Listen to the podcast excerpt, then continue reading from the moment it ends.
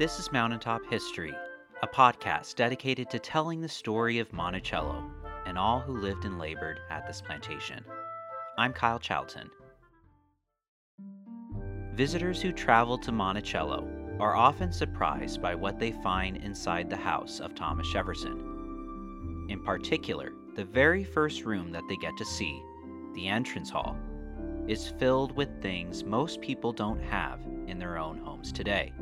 A gigantic clock flanking the doorway, American Indian artifacts on the wall, moose and elk antlers, maps of different continents, and fossils. Lots of fossils. In fact, we get a sense from historical documents that Jefferson's entrance hall was filled with fossilized specimens, many of them belonging to the now extinct prehistoric American mastodon. Today, we have a few of these mastodon fossils on display. Now, from my earlier description, it's not entirely out of the question to imagine that Jefferson created a private museum in the entrance hall with all of these different objects. We know that Jefferson believed in the power of knowledge and education, and even argued that if the new American Republic were to function, it must have educated citizens, writing once that, quote, wherever the people are well informed, they can be trusted with their own government. These mastodon fossils and other curiosities in Jefferson's entrance hall, then, seemed to be Jefferson's way of sharing knowledge with his visitors. Jefferson's letters and other historical documents also imply that he believed some of these objects could create a sense of national pride among his American visitors.